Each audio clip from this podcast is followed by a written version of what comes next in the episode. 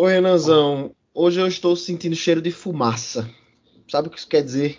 É São João. Hoje é São João. Estamos voltando aqui com Extra Cínica. Tivemos que dar uma parada na semana passada, né? Por questões, enfim, logísticas, de tempo mesmo, de cansaço. Não é qualquer pessoa que consegue trabalhar que nem a gente trabalha e ficar fazendo isso aqui toda semana. Então a gente teve que dar uma paradinha.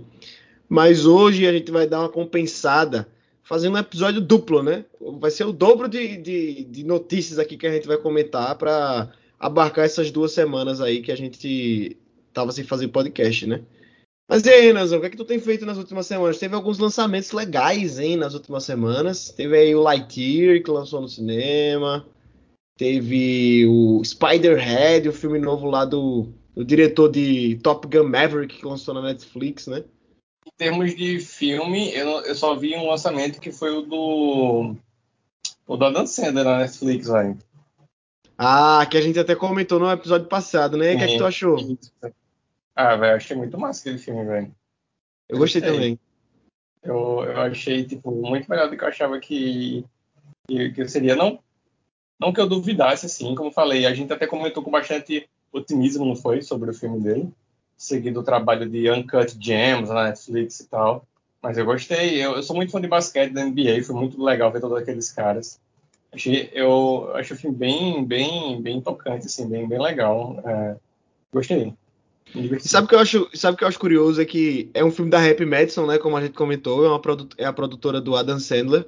E ele meio que segue a formulazinha do filme da Happy Madison, né? Que é tipo assim, você tem um, um roteiro ali até meio previsível, a gente já sabe o que, é que vai acontecer, mas o que é, dá a graça do filme, né, é a, o tanto de participação ao longo do filme que a gente vai, vai vendo, né? É. Lá, nos filmes de comédia mais besteirol da Dan Sandler, ele sai metendo os amigos dele, né? Lá o, o James Spader, o James Spader, não, o David Spade, o, o é. é.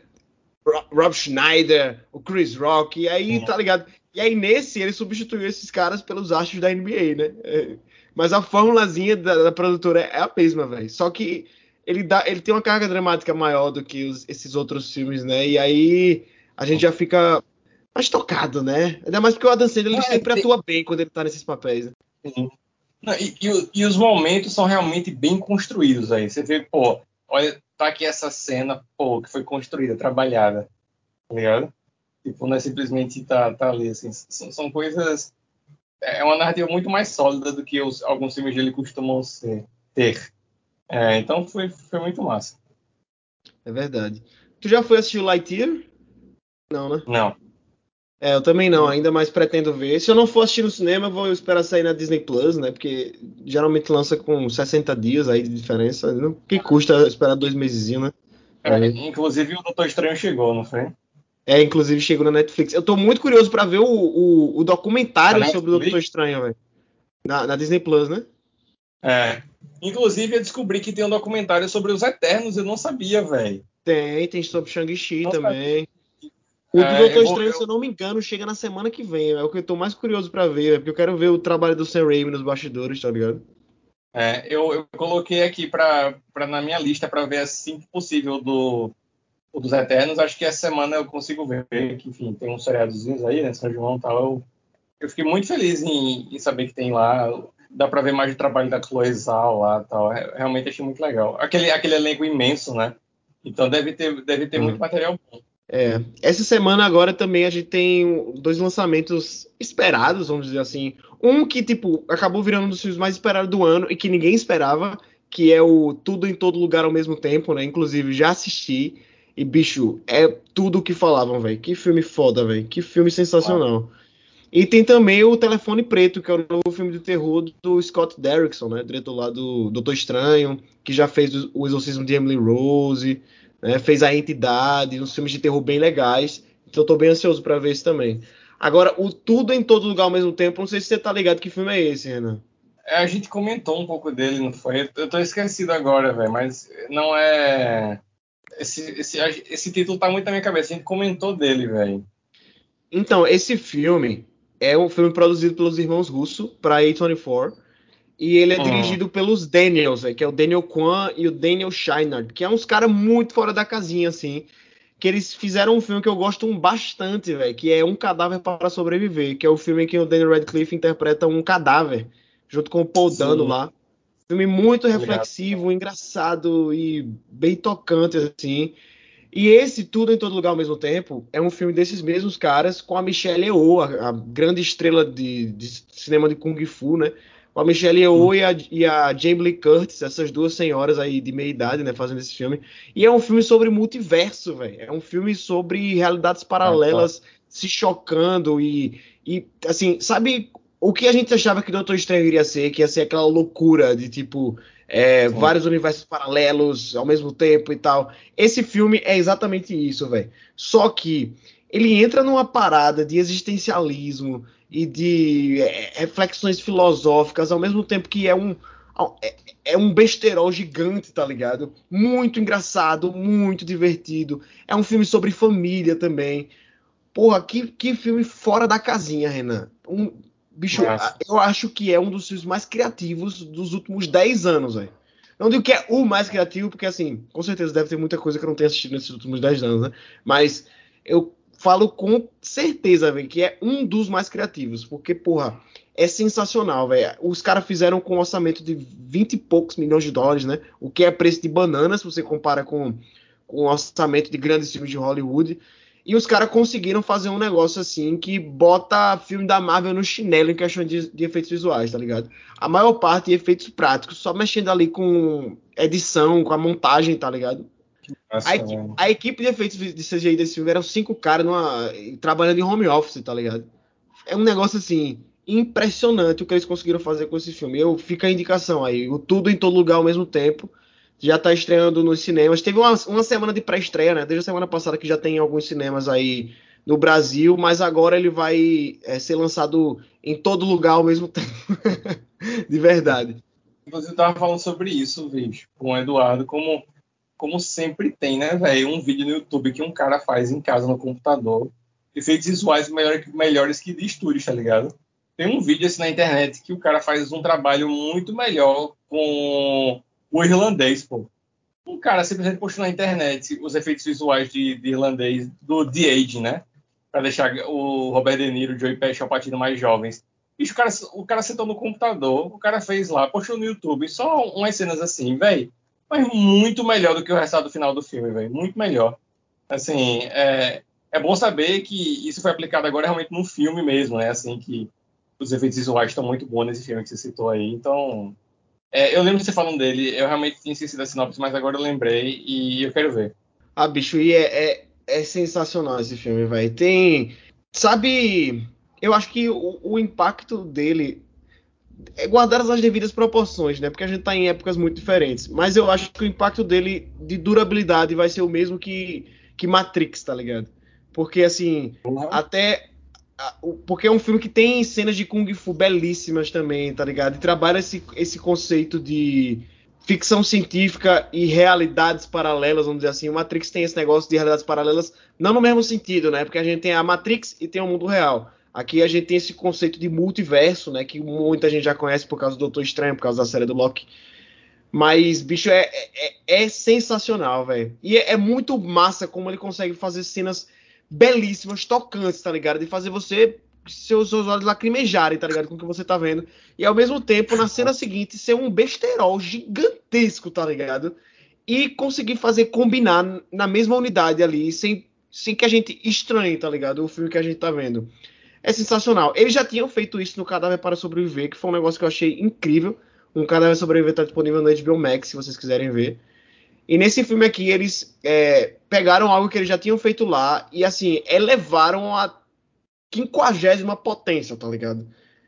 Com certeza, eu acho muito difícil algum filme desse ano superar esse, tá ligado? Em termos de criatividade, em termos de inovação, de, de, de, tipo, você ficar embasbacado com o que eles conseguiram, com a conquista técnica que eles fizeram ali, tá ligado? Já, já tô cravando aqui, se, se, esse filme não for pro Oscar, velho, vai ser uma das maiores injustiças dos últimos anos, tá ligado? Ah, você me deixou com muita, muita vontade de ver, velho. Veja, velho, você vai adorar, Renan, você vai adorar, velho. Várias referências a filmes famosos, tipo In the Mood for Love, tá ligado? A Ratatouille, é, e por aí vai. só, só você assistindo para você entender como essa salada consegue funcionar, velho. Assistam. Hoje também tá estreando o episódio mais esperado de The Boys, né? Acho que desde que a série estreou, só se falava no dia que esse episódio iria estrear, que é o Hero Gasm, né? Que é a é. dos super-heróis. Eu tava, inclusive, assistindo aqui antes da gente começar a gravar. Vi a metade do episódio, né? E eu parei justamente quando ia começar a sequência da, do surubão dos super-heróis. É, mas assim, The Boys tá sensacional. Tá acompanhando, né, Renan? Tô, tô sim. Tá muito bom, né, velho? Assim, eu, eu gostei muito de como eles abordaram o. Estão abordando no começo o. Ó, pra ser sincero, eu, eu vi quatro episódios só até agora, tô um pouco atrasado. Mas eu tô gostando muito de como eles estão abordando o personagem do Butcher, velho. Porque eu fiquei com uma, uma grande interrogação como seria, sabe? Principalmente com relação a ele ter que lidar com a perda da Rebecca e a morte dela, e tipo, o filho do Homelander ter esse contato todo com ele. E, tipo, ele tendo que começar a temporada bem na linha, né? Assim, tipo, seguindo ordens do Rio e tal, assim. Mas, pô, aquela cena, velho, quando o Rio conta para ele que a mulher lá também trabalha pra VOT, que ele, que ele meio que percebe, ah, velho, a gente tem que agir do nosso jeito então, porque desse jeito não vai funcionar esse meio burocrático aí. E, e tudo que estão fazendo com ele, assim, tipo, achei muito massa mesmo. É, para mim, tá a melhor temporada até agora, né? Tô gostando bastante também.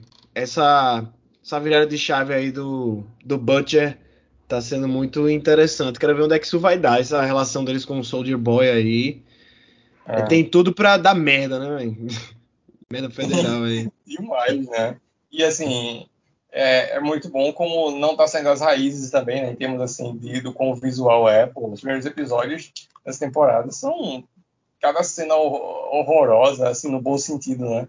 É, muita violência, muita coisa, coisa quase trash às vezes, né? É, muito foda. Eu tô, tô gostando demais. Eu acho que The Boys é, é, é aquilo, assim, você em nenhum momento é, o fato de lidar com temas de super-heróis é, tipo, enjoa, assim, do, por conta do ângulo que The Boys traz, né? Então, assim, é sempre uma visão diferente, sempre com críticas, é, com comentários sociais muito boas, assim, sabe?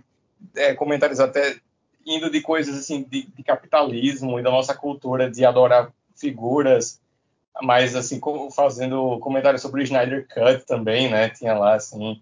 É, velho, fala sobre muita coisa e fico muito feliz de The Boys. A série é muito rica, velho. A série é muito rica, assim. Tem, tem muito tema bom. É, ou, ou, ou, é comentado, assim, com muito foco, ou passa, assim, rapidamente, mas já, já, já é foda. Tá ligado? Já é foda. E sempre Sim. tem uma coisa muito boa entre você ficar animado com a história e entretido, mas sempre tem aquele humor deles, aquele humor bem pesado, bem legal. Pô, The Boys é foda, velho. The Boys é muito bom. Sim, verdade. Eu ia comentar um pouco mais agora, mas Vamos deixar para quando a gente for gravar o um episódio sobre The Boys, né? Que a gente vai fazer é, quando terminar é. essa temporada. Sim.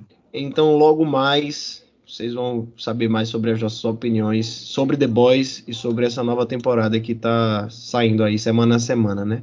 Mas já digo que tô gostando um bocado. Vamos é. começar o episódio de fato, Renazão? Bora. Vamos nessa.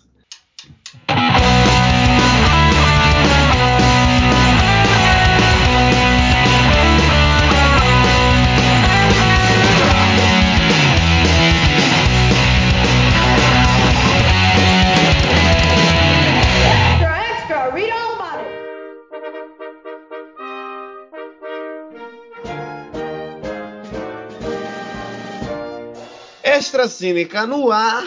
E é só mais um recadinho antes da gente seguir em frente aqui com as notícias das últimas semanas.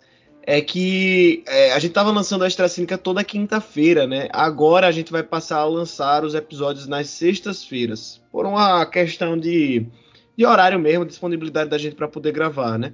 E também, assim, a gente passou do episódio 10, né? Que foi essa, essa, essa temporada aí de testes, né? De ver como é que funcionava o formato. Vamos levar um pouco mais para frente. Agora sim, o que eu peço para vocês é escutem, velho.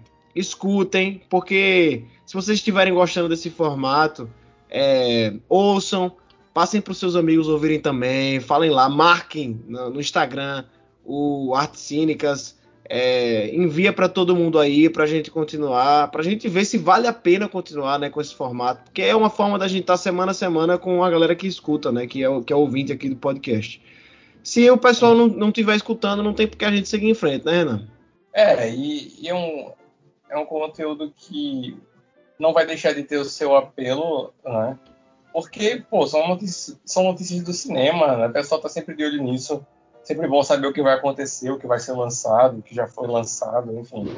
É, então é isso. Ouçam, manda aí pra galera, marca papai, mamãe, quem gosta de cinema aí que você escuta, pra ouvir aqui o Extra Cínica e o At Cínicas, né? Por que não?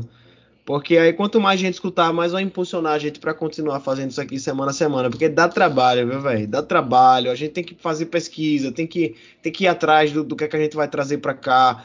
É, a edição é feita de um dia para o outro, então às vezes eu fico de madrugada editando. Então, assim, dá trabalho, velho, dá trabalho. Então, dessa é. essa valorização aí que a gente continua fazendo, tá ligado? Quanto mais vocês escutarem, mais a gente continua aqui. E é isto. Primeira notícia que a gente vai comentar aqui, não poderia deixar de ser, né? O Coringão. A gente já falou no último episódio sobre a sequência de Coringa, né? O Folie que foi anunciado no Instagram do Todd Phillips, né, o diretor do primeiro filme. Só que tiveram outras outras notícias a partir dessa daí, né? E a da vez é que Lady Gaga está cotada para contracenar com Joaquim Phoenix na sequência aí do filme do palhaço do creme, do, do Joker, né? É, não só isso, o filme vai ser um musical. Olha que inusitado, velho. Aí eu queria começar um, um, um novo uma nova, um novo quadro aqui no programa, vamos dizer assim, um novo segmento aqui no programa, que é bota fé ou não bota fé? Renan, você bota fé nessa ideia? Véi, você me pegou de surpresa, né, com, com isso aí. Não tava nem preparado para responder alguma pergunta assim, mas vamos lá. Velho, é... eu posso queimar minha língua aqui, velho, mas eu boto fé. Boto fé é simplesmente porque acho que a gente pode pensar que é aquelas isso aí é uma daquelas ideias tão, tão loucas, tão diferentes, que é difícil achar um meio termo. É, é difícil esse filme, se realmente for concretizado mesmo, com a Lady Gaga sendo um musical, tudo isso. É difícil, é, não consigo imaginar a gente aqui no podcast depois de ver no cinema pensar, ah, foi um filme que tem coisa boa, que tem coisa ruim e tal, aquela coisa assim, meio termo. Acho que a gente vai estar criticando bastante ou gostando bastante do que foi feito. Então, eu, eu tô vendo, eu tô vendo isso aí quase como um 50-50, sabe? Um 50% de chance de dar certo e dar errado. Então, eu vou apostar no 50% de dar certo, porque parece uma ideia tão maluca, velho, tão diferente, que eu acho que teve um planejamento interessante para isso, velho. Então, Não, é, é... velho, eu pensei, eu pensei velho, isso é tão louco que os caras devem ter pensado direito no que estão fazendo. Então, eu vou botar fé. Eu tô achando muito massa essa nova leva de ideias de Hollywood, né? Que é tipo assim, é, você não consegue mais investimento hoje em dia para um grande filme se ele não for derivado de alguma coisa, tá ligado? Se não for adaptação de alguma coisa, se não for a continuação, é. remake, reboot, tá ligado? Só que é. eu tô é. achando muito legal essa nova leva de filmes que eles estão pegando propriedades que já existem, mas aproveitando elas para sair da casinha, tá ligado? Para experimentar, fazer umas paradas muito loucas. O Top Gun Maverick para mim é um grande exemplo disso aí, tá ligado? Porque apesar de ser uma continuação de um filme dos anos 80, ele tem um quê de originalidade ali muito foda e de, de experimento técnico que é, é muito instigante, tá ligado? Eu saí do filme dizendo mesmo, porra, isso é cinema, velho. Isso é, não é só ser boneco que a gente, como diz o Eduardo, né? Filme de boneco que a gente vê toda semana aí, que a gente já tá meio saturado de Marvel, de DC e tal.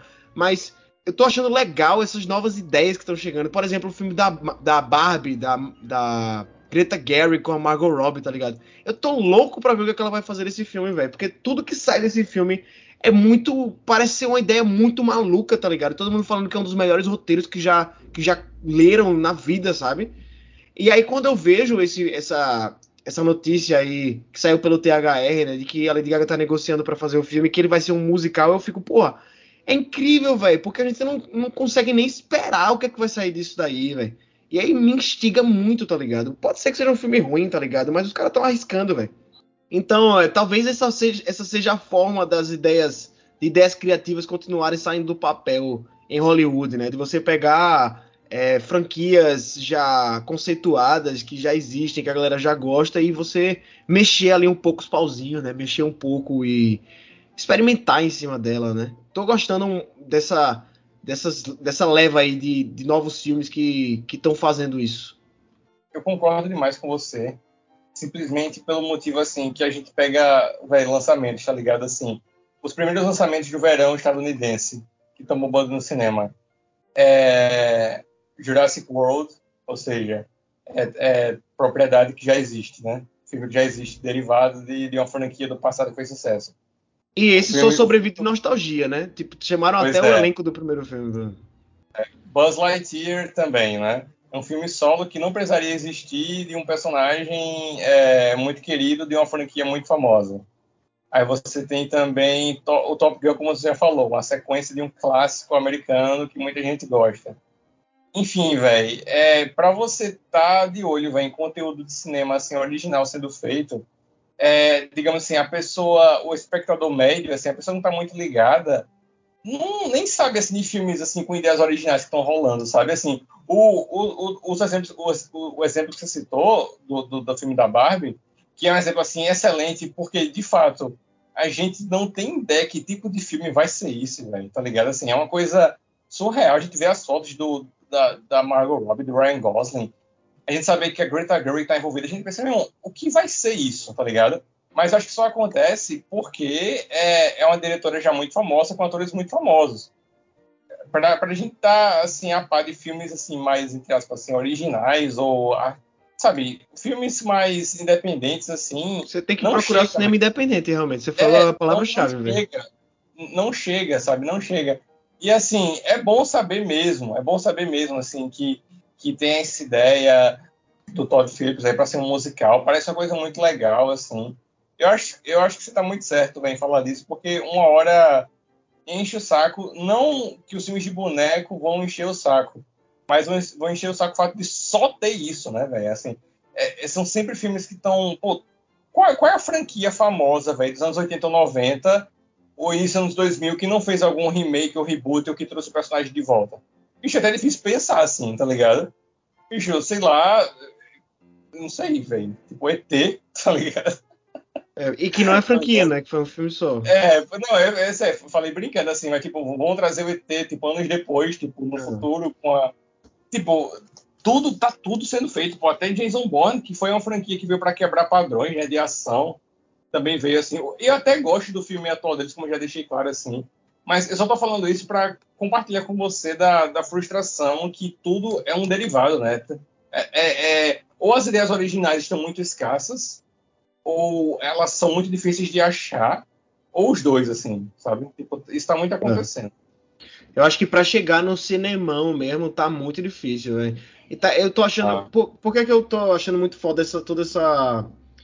Essa corrida. Corrida não, toda essa passagem aí do tudo em todo lugar ao mesmo tempo pelos temas. Porque é, foi um filme que é, é de uma produtora pequena, que ninguém tava esperando direito. Tipo assim, o filme tava sendo vendido como o filme produzido pelos irmãos russos, tá ligado? E que acho que pouco tem de dele dos irmãos russos ali, a não ser investimento, sabe? Mas aí, assim que o filme chegou nos temas, as pessoas começaram a ficar impressionadas com o que estavam vendo, tá ligado?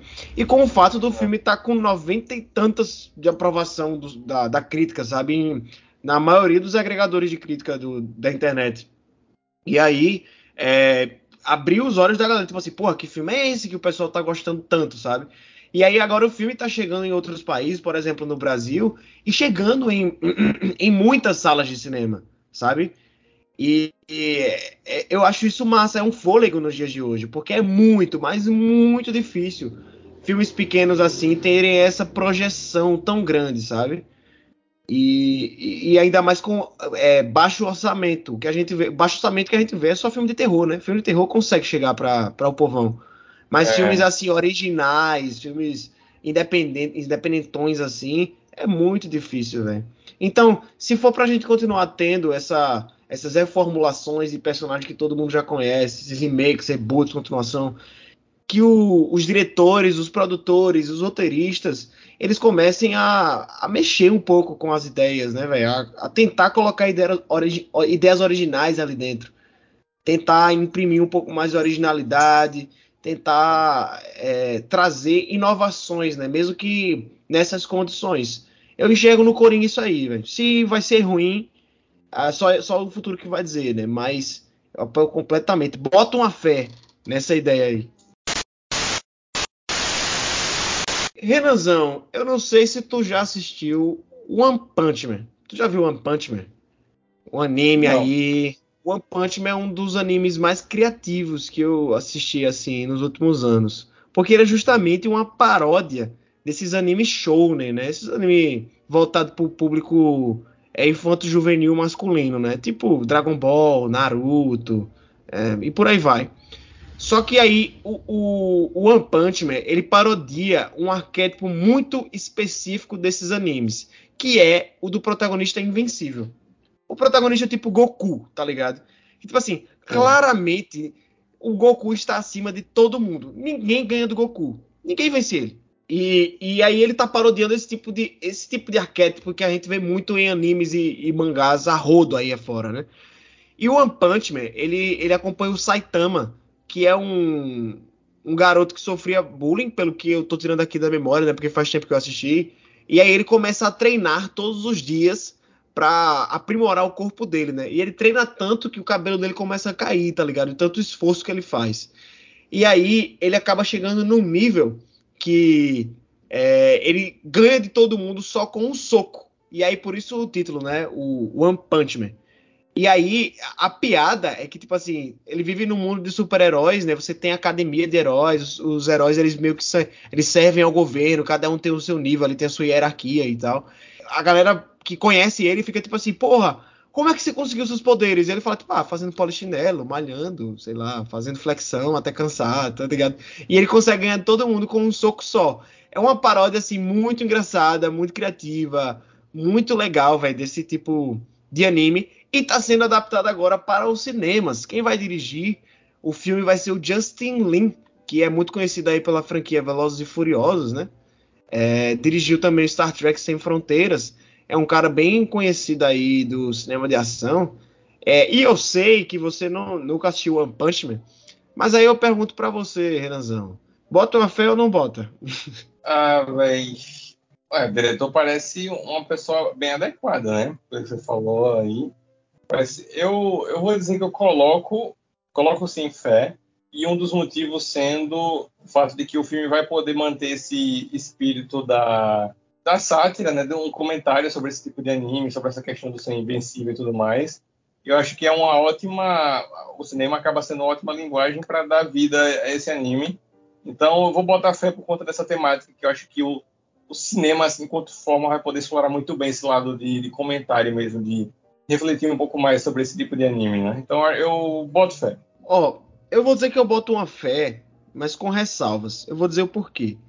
Porque Hollywood nunca soube adaptar muito bem é, essa temática de anime, né? Nunca soube adaptar é, animes então, muito bem. É. Você tem aí o, o Dragon Ball Revolution, é, o Death Note, enfim, o que não falta é exemplo de como eles não souberam adaptar para essa é, mídia, né? Do, da, do Avatar. O do Avatar, que é um anime é, estadunidense, inclusive, não é nem japonês, tá ligado? E aí, assim, os caras não conseguiram adaptar o que tava ali no anime, tá ligado? E, enfim, eu fico com o pé atrás um pouquinho por causa disso. Mas, ao mesmo tempo, One Punch Man, ele não é só um anime tradicional, assim, ele é um anime de super-herói, né? E super-herói é, é uma parada que já tá saturada, que todo mundo sabe fazer já, velho. Todo mundo já viu 500 filmes de super-herói. Não é possível que os caras não aprenderam ainda, velho. E o filme, ele tá é. sendo produzido pelo Avi Arad, né? Que é o cara que é o produtor dos filmes do Homem-Aranha. Desde os primeiros lá com o Tobey Maguire. E que inclusive é produtor de Venom, se eu não me engano, agora, tá ligado? Foi o produtor do espetacular Homem-Aranha. Enfim, ele é produtor também do primeiro filme do Homem de Ferro, da Marvel Studios. Então é um cara que ele, ele, ele se ele não sabe o que tá fazendo, pelo menos ele tá calejado, tá ligado? Ele nem sempre acerta, mas pelo menos é um cara experiente. Então, eu boto uma fé, mas com aquela ressalva. Boto uma fé porque, assim, eu adoro One Punch Man. Acho que dá para ser aproveitado muito bem se eles conseguirem adaptar da forma correta, tá ligado? Respeitando os personagens base do, do, do anime, sabe? É, sem aquele invencionismo de colocar um americano para fazer o personagem principal, tá ligado? Sendo que tá na cara que ele é um japonês, sabe? Você olha pra cara do Saitama, você vê que ele é um japonês. Esse, esse, essa questão assim, de comentário sobre esse tipo de anime, essa coisa mais de. Ah. Não sei se é um comentário, uma crítica, uma sátira, enfim. Mas você viu se você viu se mantendo ao longo dos episódios? Isso Sim. Ele consegue não. manter. Assim, ao longo dos episódios, o Saitama começa a a encontrar vilões mais à altura dele, né? Como sempre acontece nesses animes. Então acaba que o negócio vai ficando um pouquinho mais sério. Mas o humor sempre se mantém ali, sabe? Sempre tá. Sempre tá. É porque assim, quando começa a fazer mais exploração sobre o universo que ele tá inserido ali, aí tem que, tem que levar um pouco mais a sério, né? As regras ali daquele universo, eles têm que, têm que levar um pouco mais a sério. Mas assim, o personagem por si só é um personagem engraçado. E a estranheza de ele estar tá naquele meio ali, que é um cara que não entende muito como as coisas funcionam nesse, nesse mundo dos super-heróis, tá ligado? Ao mesmo tempo ele é invencível pra caralho, só que por ela, pela feição dele, pelo com, como ele se apresenta, pela forma dele que é meio tosca, as pessoas não levam ele muito a sério. Então a, a, o humor acaba se mantendo muito por causa disso, tá ligado? E se mantém, velho. Acho que se mantém sim. Acho que o maior desafio vai ser eles conseguirem adaptar em duas horas, tá ligado? Alguma história específica desse anime. Não sei como é que eles vão fazer isso. Porque, porque ele é, é, um anime muito episódico, sabe? Sempre tem aquela aventurinha da semana.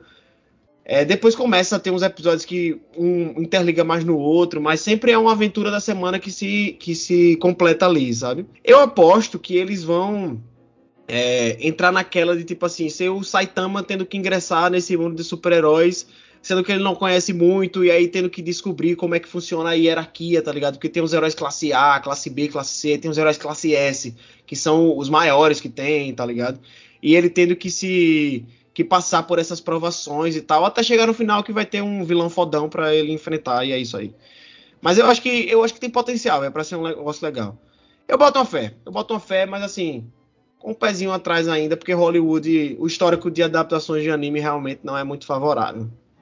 É, não, com certeza, é uma bosta. É, o, os roteiros vão ser escritos pelo Scott Rosenberg e pelo Jeff Pinkner, que foi a dupla que escreveu Venom. Então, assim. realmente não. Não tem como botar tanta fé assim.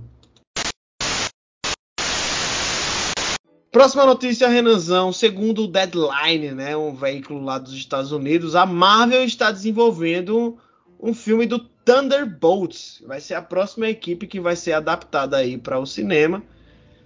Que é uma coisa que a gente já vinha especulando aí há um tempo, né? Porque tem vários é, heróis, anti-heróis, na verdade, e vilões sendo apresentados ao longo das séries e dos filmes que a gente vê que pode ter alguma ligação ali, né? Principalmente com a, com a Madame Hydra lá, com a Condessa a, feita pela Julia Louis Dreyfus, né? Que tá, tá meio que chamando ali a, o pessoal para fazer uma equipe e tal.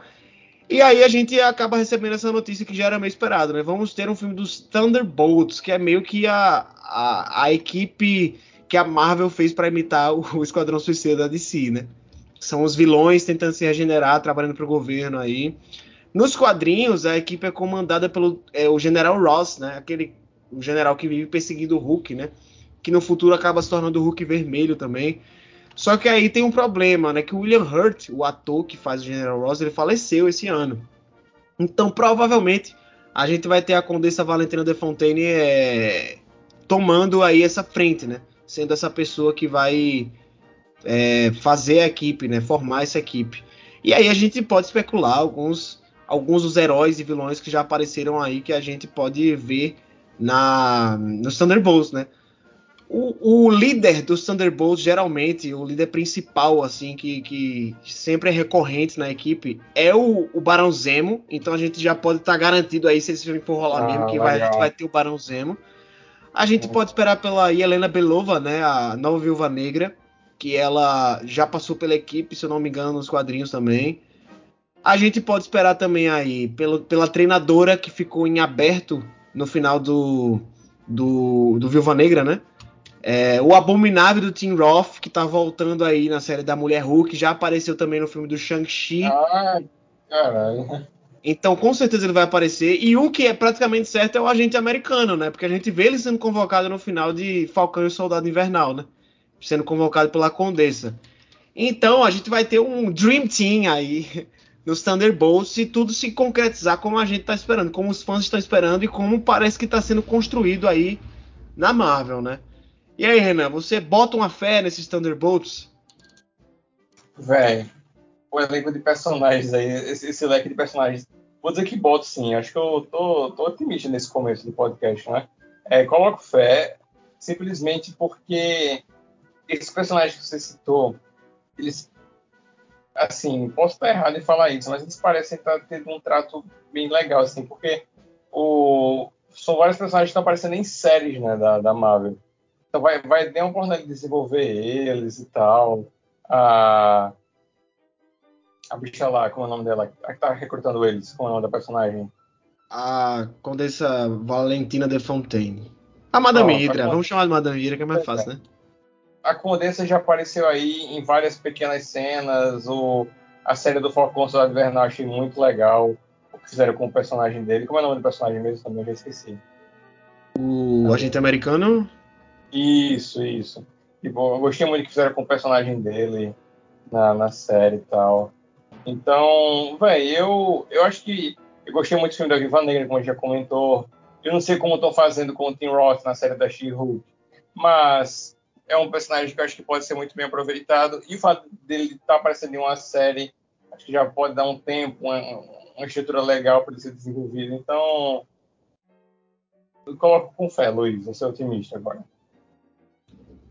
É, eu boto uma fé também. Eu acho que é um grupo que tem potencial aí, principalmente porque eles estão pegando uns vilões mais conhecidos, né? Que a gente já viu é, nos filmes e nas séries. Porque no, nos quadrinhos sempre tem uns vilões muito lá do B, tá ligado? Que ninguém nunca nem viu. Tipo assim, o Homem Nuclear, sei lá, tá ligado? É, e, e, pelo visto eles estão pegando mesmo um Dream Team dos vilões aí, né? Não, não, se a gente tiver uma série do Demolidor, não duvido nada que peguem um mercenário, tá ligado? Da vida, porque ele também já fez parte. E, e por tudo que está se apresentando, que a gente pode especular aqui, eu boto muita fé, velho. Boto muita fé. É uma pena que a gente não vai poder ver o General Ross, né? Porque eu acho que seria uma peça muito importante aí nesse time. E, e uma curiosidade, Renan, os Thunderbolts, no, do, depois de Invasão Secreta, né? Que é um, uma, uma minissérie que a gente vai ter no Disney Plus, nos quadrinhos, eles se tornaram os Vingadores Sombrios. Por quê? O Norman Osborn, na época, ele comandava os Thunderbolts, né? E aí ele acaba meio que dando fim à guerra, vamos dizer assim, porque ele mata a, a rainha dos Skrulls, né? E aí é, ele acaba assumindo o, o, posto de diretor da Shield, ele desmantela a Shield, faz o martelo, né? E aí ele pega todos os Thunderbolts, que era tipo todo tipo de cara ruim, tá ligado? Tinha o Venom, o, o Mercenário, o, o filho do, do Wolverine, que era o Daken, tá ligado? E outros caras lá. E eles fazem deles os novos Vingadores, né? Coloca o Venom como novo Homem-Aranha, bota o Mercenário como novo Gavião Arqueiro e por aí vai. E então, assim, a gente pode ter um, um, lampejo de Vingadores Sombrios aí também. Talvez eles usem um pouco dessa fase dos quadrinhos, que é muito massa também. Escrita pelo Brian Michael Bendis e com os desenhos lá do Mike Deodato Jr., brasileiro, né? Então eu, eu boto muita fé, boto muita fé nisso daí. O filme vai ser dirigido, dirigido pelo Jake Schreier, que é um cara que não é muito experiente com filmes, mas ele, ele dirigiu, por exemplo, o Cidades de Papel, né, que é a adaptação lá do livro do John Green. E a gente vai ter o, o roteiro do Eric Pearson, que escreveu o roteiro de Viúva Negra. Então acho que a gente tá no caminho certo aí nas especulações, né? Acho que a gente vai, vai ver a Condessa de novo, a gente vai ver a Helena Belova. E se for isso aí, velho, acho sensacional, velho. Quero ver muito o Barão Zemo liderando essa equipe, velho. É o que eu mais fico empolgado, porque eu adoro o Daniel Bruno nesse papel. Tudo isso que você falou com relação a como acontece nos quadrinhos, é, a gente sabe que, enfim, vai, vai ter diferenças, né? Claro, tudo mais, mas, pô, parece muito bom, velho. Parece, parece muito legal mesmo. Eu fiquei bastante empolgado.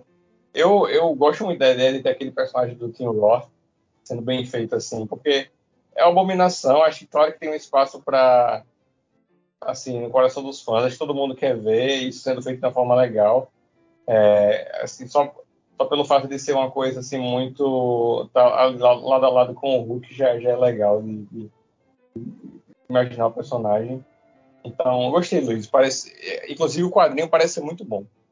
É muito legal. Se você quiser, eu lhe empresto, inclusive, dos Vingadores Sombrios, que são, são a evolução dos Thunderbolts, né? São quando eles, eles viram os big guys ali na, na Marvel. E, porra, essa fase é sensacional, velho. Espero que usem bastante disso no, nos filmes. Continuando aqui com Marvel, a gente vai ter também uma série, pelo menos é o que estão especulando, né? A gente vai ter uma série do Wonder Man para Disney Plus. Eu não sei se está ligado, o Wonder Man é conhecido aqui no Brasil como Magnum. Foi traduzido assim aqui, né? E o Wonder Man, é, na verdade, foi uma criação do Stan Lee, né? Que era para que a, a, DC não fizesse logo um, um Wonder Man, né? Porque eles tinham a Wonder Woman, que é a Mulher Maravilha, o uhum. Stanley foi lá e disse: Olha, vou fazer logo o Wonder Man aqui, que é para impedir que eles façam uma versão masculina de, dessa heroína, né? Porque acontecia muito isso, tá ligado? Eles, se eles tinham Homem-Aranha, eles tinham que fazer logo a Mulher-Aranha, porque senão a DC ia pegar o nome e eles não iam poder usar mais. Aí por isso que a gente acabou tendo a She-Hulk, a, a Capitã Marvel e por aí vai, porque os caras tinham muito medo de perder as propriedades, sabe? E aí, dessa vez, o, o Stanley ele meio que deu uma roubada, né? Ah, não fizeram nenhum Underman ainda, vou pegar isso aqui para mim. E, tipo, ele, ele é muito conhecido nos quadrinhos, principalmente nos mais atuais, porque ele, ao mesmo tempo que ele é um super-herói, ele é um ator de Hollywood, né? Ele é um personagem famoso, na verdade, ele é um ator péssimo, tá ligado? Mas que ele tem essa, essa, essa ressalva aí dele, dele ter superpoderes, e é por isso que ele continua fazendo os filmes e tal, porque é, é tipo The Boys, tá ligado? É tipo um, um super-herói astro, sabe? E ah, aí, ah, eu acho que eles podem aproveitar muito isso aí na série, se tiver.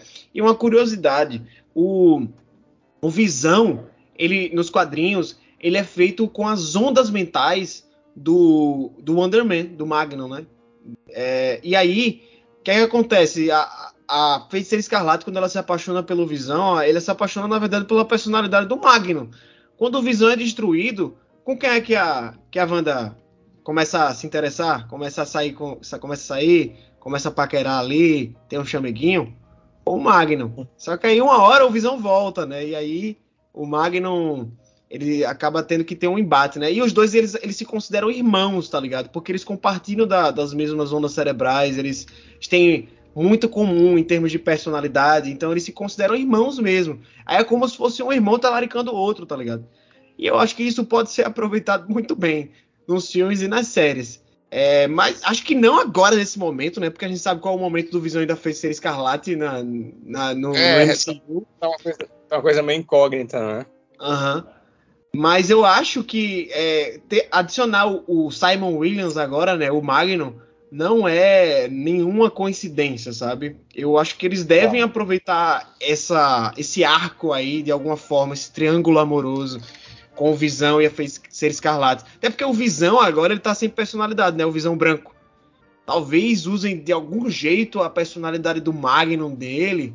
Não sei, velho. É só o futuro pode dizer. A gente não sabe nem se isso vai ser adaptado mesmo. A gente tá só conjecturando aqui, né? Mas talvez usem alguma coisa dessa. Se for isso aí, Renan, Tu bota uma fé? eu boto, principalmente, de novo, né? Ficando otimista aqui. eu boto, sabe por quê? Porque eu acho que muitas coisas boas podem acontecer com a própria o personagem se da Wanda, do Visão, pós esse negócio do multiverso da loucura, pós WandaVision. Tipo, não, não é que não vai ter consequências, eu espero que as, próprias, as próximas obras da Marvel lidem com isso, os acontecimentos, as consequências de tudo que a Wanda tem feito no universo. Mas eu acho que, passado o multiverso da loucura e, e, como o filme termina e tudo mais, eu acho que finalmente a, a Wanda pode estar próxima de, tá, sabe, estar tá em outro tipo de história, em outros arcos. O Visão voltou, o Visão tá aí. Ele literalmente é uma folha em branco, né? Então ele pode assim servir para vários tipos de arco, vários tipos de história, o que eles quiserem colocar assim vai fazer sentido porque ele tá o, o visão branco lá. Então eu fico eu fico otimista até pensando no personagem da Wanda nesse pós multiverso da loucura. Entende? É, eu fico assim, eu acho que poderia ser uma boa série de comédia, tá ligado? Abordando isso daí. Imagina, um super-herói ator no universo Marvel, tá ligado? Acho que, acho que dá, dá pano pra manga pra muita coisa legal, muita invencionice, muitas situações engraçadas.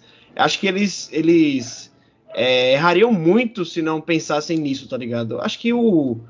Acho que a premissa da série, na verdade, é essa. A premissa de, de, de trazerem assim pra mesa dos roteiristas, tá ligado? Ah, vamos fazer isso aqui. Por quê? Ah, é um super-herói à topo. Tá no universo Marvel, tá ligado? Olha as possibilidades que isso cria. Aí eu acho que pro futuro eles podem fazer essa relação dele com a Wanda e com, com o Visão, né? Mas eu acho que inicialmente eles devem aproveitar essa premissa, sabe? O que, é, o que é curioso, porque o, o, o James Gunn, né, no primeiro no primeiro ou no segundo, acho que foi no segundo. No segundo Guardiões da Galáxia, ele colocou vários easter eggs sobre o Simon Williams, sobre o Wonder Man, e que foram cortados no, no corte final do, do Guardiões da Galáxia 2. Ah, tá, Não sei se você tá ligado, que ele fez, ele fez vários cartazes, assim, de, de tipo, era o, o. Como é o nome? O Nathan Fillion, que é amigaço do James Gunn, fez até o Esquadrão Suicida novo, né, com ele. Ele pegou o Nathan Fillion e fez como, ele, como se ele fosse o Simon Williams e colocou cartazes do, de, de filmes do Simon Williams espalhados, assim, como easter eggs, tá ligado? Nas cenas que se passavam na Terra. E aí, isso acabou sendo cortado do, do, do, do corte final do filme. Mas fica aí, né? Tipo, desde a, daquela época que a Marvel já pensava em usar o Simon Williams de alguma forma e parece que agora finalmente vai sair do papel. Não, que ótimo. Eu gostei muito dessa ideia também. É bom que a, a, a série tá com tanto espaço, né, para não a série, né? A história da Marvel tá com todo espaço para fazer esses shows, né? Tem, tem, assim, parece que foi um dia desse que lançou a primeira série do MCU, que foi o WandaVision, e agora já tem tantas, né? É, é. Eu sei que, a, pelo que eu vi, a audiência da ou é Miss Marvel ou é She-Hulk, não sei, não tá muito boa, eu vi isso. É, She-Hulk assim, não lançou ainda, é Miss Marvel que tá... Ah, que tá pronto, é, pois é, pronto. É, eu vi que não tá tão boa assim, mas é, a gente sabe que se tratando de Marvel, não, é, isso não vai ser a regra e sim a exceção, né? Assim, essas quedas de audiência. Então, me parece realmente um material muito bom para eles aproveitarem. Como eu falei, tirando a Wanda desse espectro assim, da a pessoa traumatizada, que é a louca, e que assim, e que ela é assim nos quadrinhos, eu não estou reclamando disso. É, esse tipo de história com a Wanda tem que ter mesmo, ela é muito poderosa e passou por muita coisa, tem que ter mesmo. Mas é, é bom saber que tem espaço para elas fazer outros tipos de trama, sabe? Tá em, tá em outra vibe e tal. Acho que vai ser muito bom também. É, só comentando isso aí que você falou sobre a, a série da Miss Marvel, né? É, a série da Miss Marvel tem um, um motivo muito específico para ela não estar bombando tanto quanto as outras, né? É que é. Ela, ela tem um recorte muito específico, tá ligado? Ela é uma série voltada para o público infanto-juvenil. Uhum. Muito teen mesmo, assim. Ela tem uma estética bem. Sabe aquela aqueles filmes independentes, não, sei, não, é nem. É, é, indie que chama, né? Aqueles filmes indie adolescentes. Ela tem uma estética muito assim. E ela aborda temáticas muito sobre padrões culturais diferentes, né? Tipo, ela é muçulmana, então isso, isso é muito intrínseco ao roteiro do, de toda a série. É. E isso acaba afastando boa parcela do público. É, que não curte esse ah, tipo ah, de, de, história, né? De etnias diferentes, de culturas diferentes e tal. É, Falcão e Soldado Invernal sofreu um pouco com essa crítica também, né? Porque ele tem uma, uma perspectiva muito do, do povo negro norte-americano. Então, a gente encontra uma similaridade aí, né? Tem esse, esse, esse público mais conservador que não gosta desse tipo de narrativa. Cavaleiro da Lua, que foi a série anterior a essa, que eu considero uma série muito abaixo das outras que foram lançadas anteriormente. Eu acho que é a pior série do, do MCU hum. até agora. É, teve uma hum. audiência assim acima da média em comparação com as outras, tá ligado? E não é uma série muito boa. E já Miss Marvel, que tá sendo uma série bem elogiada, uma série que o pessoal tá gostando, que eu inclusive estou gostando também, uma série bem legal, não tá tendo esse sucesso todo, né? E a gente consegue imaginar por quê, né? É. Não, é, é, é muito fácil de imaginar pessoas sendo afastadas né, dessa série por conta de tudo que você descreveu. Infelizmente, né? É, você, a gente para para pensar assim, é, é uma coisa tão óbvia, sabe assim, a, a, gente sempre vai poder discutir com bastante calma, como a gente sempre faz, sobre a qualidade das coisas. Sempre. Para destrinchar tudo como é mas, assim, a gente pode falar bastante sobre Capitã Marvel e os problemas que o filme tem, as qualidades, assim. Mas por, por que, que foi o filme da Capitã Marvel que antes de lançar já tinha, já tinha review negativa no Rotten Tomatoes, tá ligado? É. Por que, que foi o filme da Chloe Zhao, Os Eternos lá, com todas as questões diferentes, que dizendo que é o, um dos piores da saga, tá ligado? Porque a série da Miss Marvel, justamente essa é a de menos audiência no Disney Plus. Por que, por que são justamente esses, tá ligado? Não é coincidência, velho. Quando a coincidência se repete muitas vezes, não é coincidência, é um padrão, né? E tá aí, Exato. Mas voltando ao, ao Magnum, né, o Wonder Man, a série tá, vai ser produzida pelo Destin Daniel Cranton, que fez é, Shang-Chi, e ele pode dirigir uhum. a série também. E ela vai ter é. roteiros do Andrew Guest, que é um cara conhecido muito por Brooklyn Nine-Nine e Community, roteirista de comédia, né? E então assim, acho ah, que é tem adequado, né? Vai ter uma série, vai ser realmente uma série de comédia sobre bastidores de Hollywood pela visão de super-heróis. Com certeza vai ser isso aí. E eu Bom. boto muita fé, viu? Boto, se for isso aí, eu vou, eu boto muita fé. Esse, esse, esse voto de botar fé com relação a essa série é não é só um botar fé, é quase como um, uma torcida, né? Exatamente, quero que dê certo, velho, porque acho que, é. acho que tem tudo para ser legal véio, essa ideia. E nós agora vamos comentar trailer, né? O que a gente mais faz aqui nesse podcast é comentar trailer. Saiu o segundo trailer aí de Não, Não Olhe, Nope, né? Esse, esse título que deram aqui no Brasil é ridículo, velho. Que é o novo é. filme do Jordan Peele, diretor lá de Corra e de nós, né? Queridíssimo aqui do nosso podcast, já falamos muito sobre, sobre Jordan Peele. E esse ano, agora em julho, dia 22 de julho, é o dia que chega aqui no, no, no Brasil, ele vai estar tá lançando o, o Não, Não Olhe. É, esse trailer aqui, ele já dá uma, uma explanada muito maior, né, sobre o que é, que é o, o filme. Porque o primeiro trailer ele foi muito enigmático ali, você não sabia se era, se era uma história de fantasma, se era uma história de alienígena, o que é que estava rolando ali, se era uma história apocalíptica. E nesse daqui tá bem claro, né, que trata-se de uma história de invasão alienígena mesmo, um terror barra ficção científica sobre é, alienígenas invadindo a Terra, pelo visto, e com aquele com aquele aquela tensão e aquela simbologia toda própria do, do Jordan Peele, né? Tem uma parada ali da moeda que entra na, na cabeça do cidadão, uma, uma chave que é enfiada no, no, na, na garupa do cavalo. Com certeza isso daí tem toda uma simbologia, um signo próprio, uma, como a gente sempre vê no, no, Pelo menos a gente viu nos últimos dois filmes dele, né? O que é que você achou do trailer, Renan? Pelo que, pelo que já deu para é... ver aí, dá para se empolgar com o filme? Eu acho que dá para se empolgar sim, porque é o Jordan Peele, né? Simplesmente por isso. É, porque a história parece ser muito interessante, cheia de interrogações. Eu concordo demais com o que você falou, foi a minha impressão também. O primeiro, o primeiro trailer foi tão misterioso, foi tão, meu irmão, que filme é esse? É uma coisa, isso, isso é uma coisa sobrenatural, é uma coisa alienígena, é uma coisa nenhuma das duas, é, é uma trama do governo, tipo, o que, que, é isso que está acontecendo nesse filme? E o segundo, realmente, o segundo já mostra muita coisa. Aí eu lembrei, Luiz, assim, apesar de fazer pouco tempo que a gente viu esse trailer, né? É, eu lembrei também que véio, o trailer de Nós, se não me falha a memória, também revelava muita coisa e o filme também teve muitas surpresas, né? Então, assim, realmente é, não dá para levar tanto assim, dizendo que a gente já sabe o que vai acontecer no filme, longe disso, né? Você falou aí, tem muito simbolismo para entender, tem muita mensagem para a gente entender eu acho que nós teve um trailer também que revelou muitas coisas e acabou sendo um filme muita surpresa. O, o, o Nós literalmente termina com um plot twist, né? Assim, termina. É. A última cena do filme é um plot twist. Então, eu acho que. E até pensando no Corra mesmo, né? O Corra não é que tem um plot twist assim no final, mas tem aquela cena que ele viu o carro da polícia chegando, a gente não sabe como é que vai ser.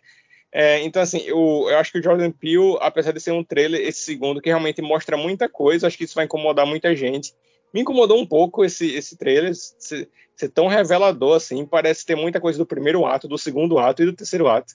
É, mas claro que é um filme de empolgação. Assim, eu, eu inclusive, Luiz, eu não cheguei a falar isso assim, mas assim, tirando o filme de blockbuster, boneco assim, né, que a gente já esperava há muito tempo, porque geralmente esses filmes blockbusters já ficam em produção há muito tempo e a gente sabe exatamente quando vai lançar.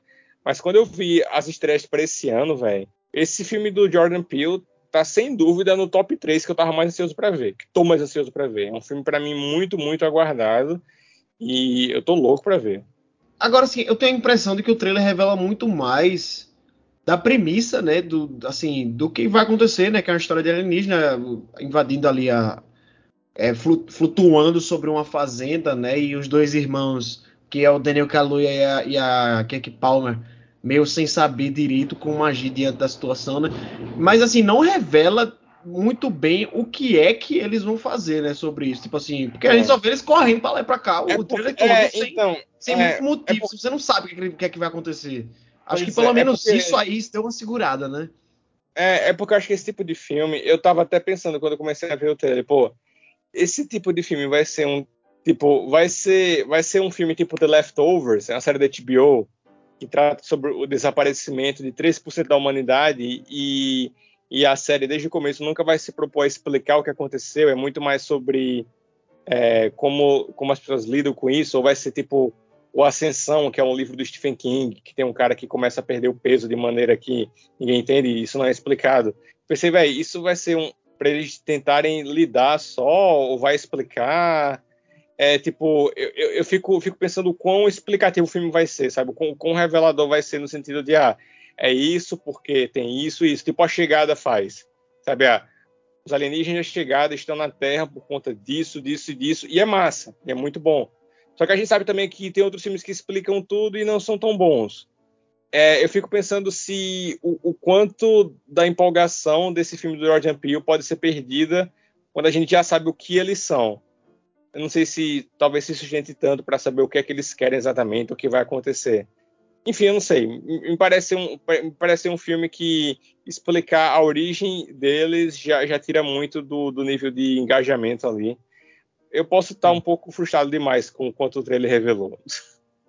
É, mas eu, eu ainda acho que Jordan Peele deve ter guardado muitas surpresas aí pra gente, velho. Porque essa, é. se a gente levar em conta os outros dois filmes dele, com certeza tem, tem muito mais ainda aí pra, pra ser visto, sabe? Agora, só para corrigir a informação que eu dei, é, eu falei que o filme estrear em julho. Na verdade, aqui no Brasil ele foi adiado para agosto. Ele vai ser lançado em 18 de agosto.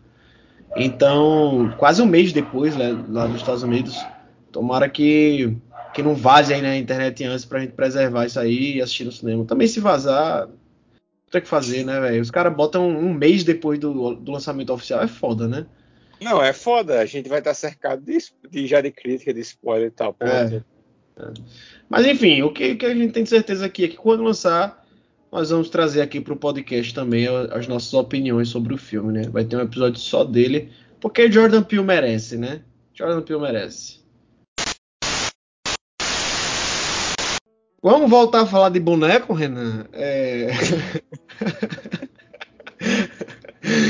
Homem-Aranha sem volta para casa vai ter um relançamento com cenas inéditas nos Estados Unidos. A Sony realmente quer sugar até o último suco, até a última gota é. desse filme aí, né? Eles já tinham é. relançado o Morbius, né? Que acabou flopando terrivelmente, porque eles acharam que, que meme internet ia converter em audiência, o que nem sempre é verdade, né?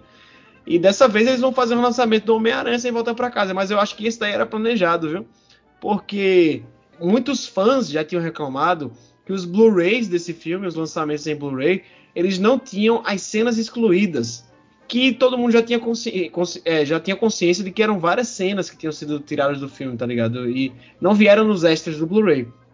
Então tá aí a resposta, né? Eles estavam segurando para poder fazer esse, esse relançamento aí com essas cenas a mais, que vai ser chamado de The More Fun Stuff Version, que vai ser lançado nos Estados Unidos e no Canadá no dia 2 de setembro e que não exclui outros países também. A gente pode ver ainda um relançamento no Brasil ou em outros lugares aí do mundo, quem sabe, né?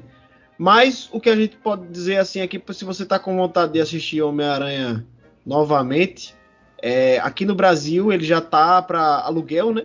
E ele chega no HBO Max para todo mundo que já tem HBO Max assinado aí no dia 22 do mês que vem, dia 22 de julho.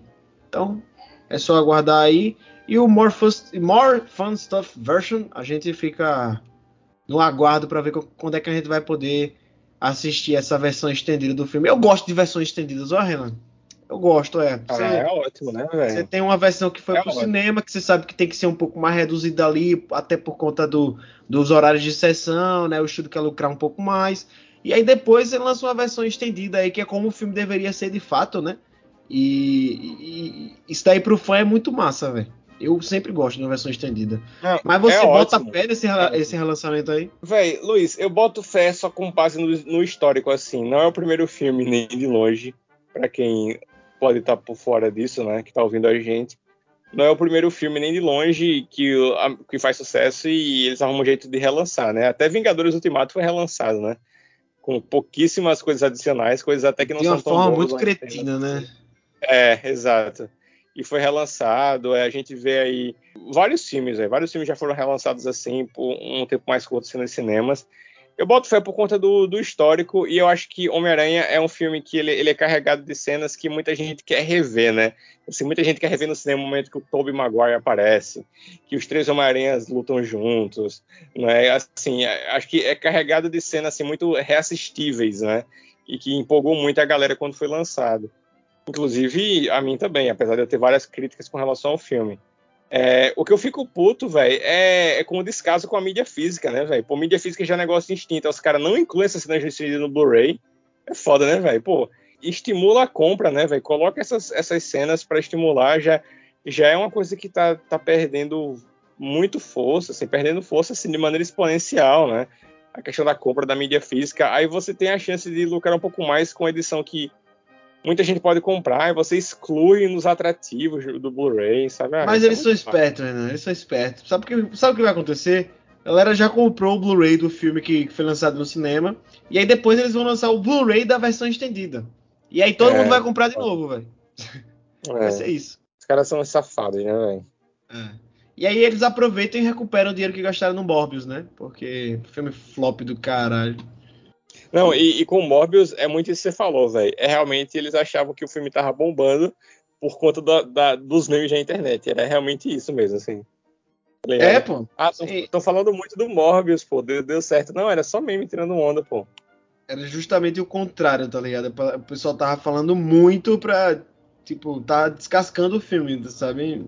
É, É. realmente a Sony, velho. A Sony é uma empresa que eu não sei como. Só não faliu ainda por causa do PlayStation, tá ligado? Porque se não fosse isso, bicho, os caras, eles, eles não têm muita noção de nada, não, velho.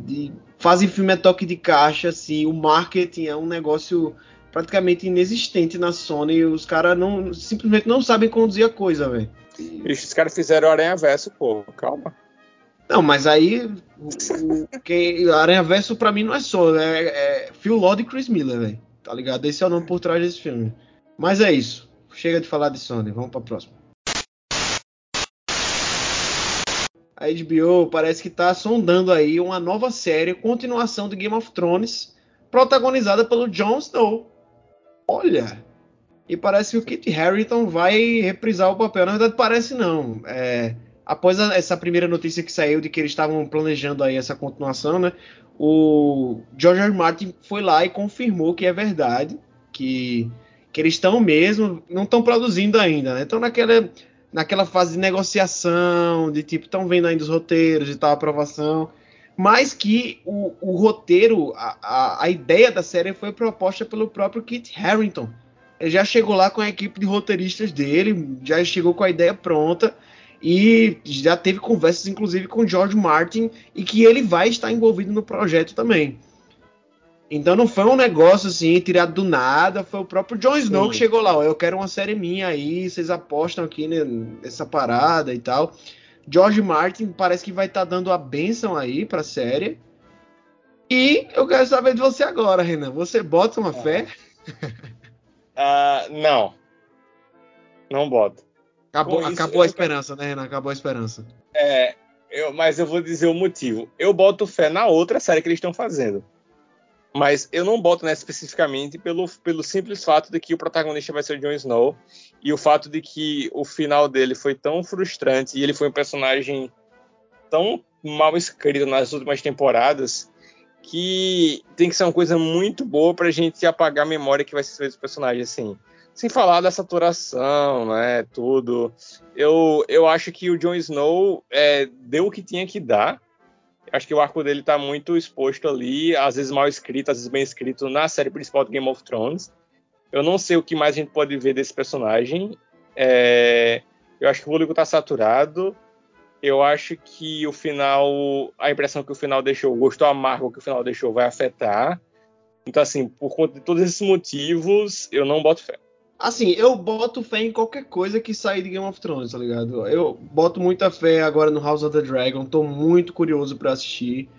E tô muito curioso para as outras produções que eles estão planejando aí, se é que elas vão sair do papel, né? E eu boto fé nessa também, velho. Vou dizer o porquê. Porque eu acho que o, o, Game of Thrones ele é um universo muito foda para você simplesmente deixar quieto, tá ligado? Eu acho que tem que explorar mesmo, velho. Eu já, já dei essa minha opinião aqui várias vezes no, no podcast, tá ligado?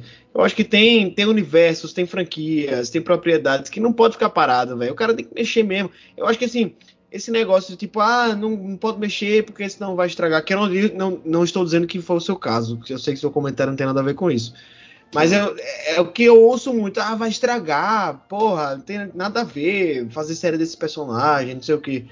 Eu acho isso muito conservadorismo, muito preciosismo, tá ligado? Eu acho que tem que explorar mesmo o que, o que já aconteceu, o que já foi lançado, que foi, que foi bom, ainda vai estar tá lá para você assistir, independente do próximo da próxima produção ser ruim tá ligado?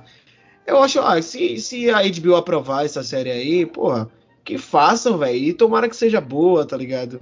Eu gosto, eu, eu, não gosto muito do Kit Harington, não acho ele um bom ator. Mas eu acho que eu, eu acho o personagem cativante, eu gostava do Jon Snow. E agora ele é o rei além da muralha, né? Ele foi exilado ali além da muralha de, de, de Westeros que é um, uma parte do continente praticamente inexplorada nessas novas eras, né? Porque passou muito tempo congelado pelos White Walkers.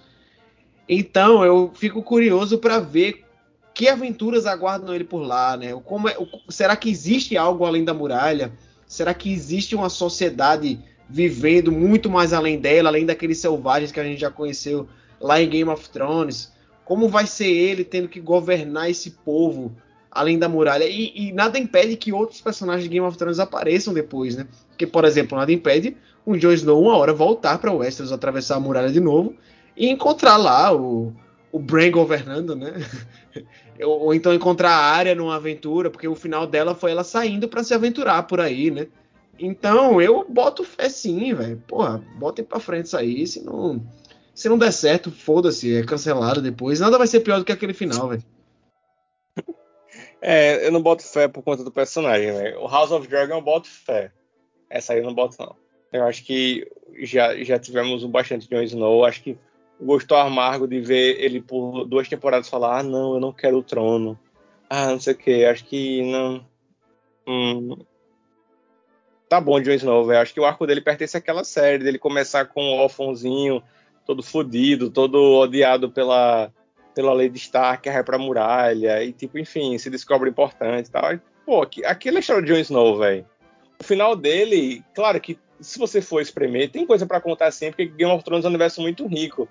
Mas aquele final dele é tipo o final de uma série mesmo, porque o cara vai para novas aventuras que a gente não precisa mais ver, que a gente sabe o caminho que ele vai seguir. Não sei, não, não me parece bom, não. Já que você não gostaria por causa do Jon Snow, qual outro personagem você faria uma série spin-off no lugar? sem dúvida a Arya, sem dúvida. O final dela achei achei muito interessante assim para ela explorar locais nunca explorados de Westeros, indo além do, do Westeros, né? E, e também porque o arco dela me, ela me parece um personagem que está muito é, preparada para próximas aventuras, assim.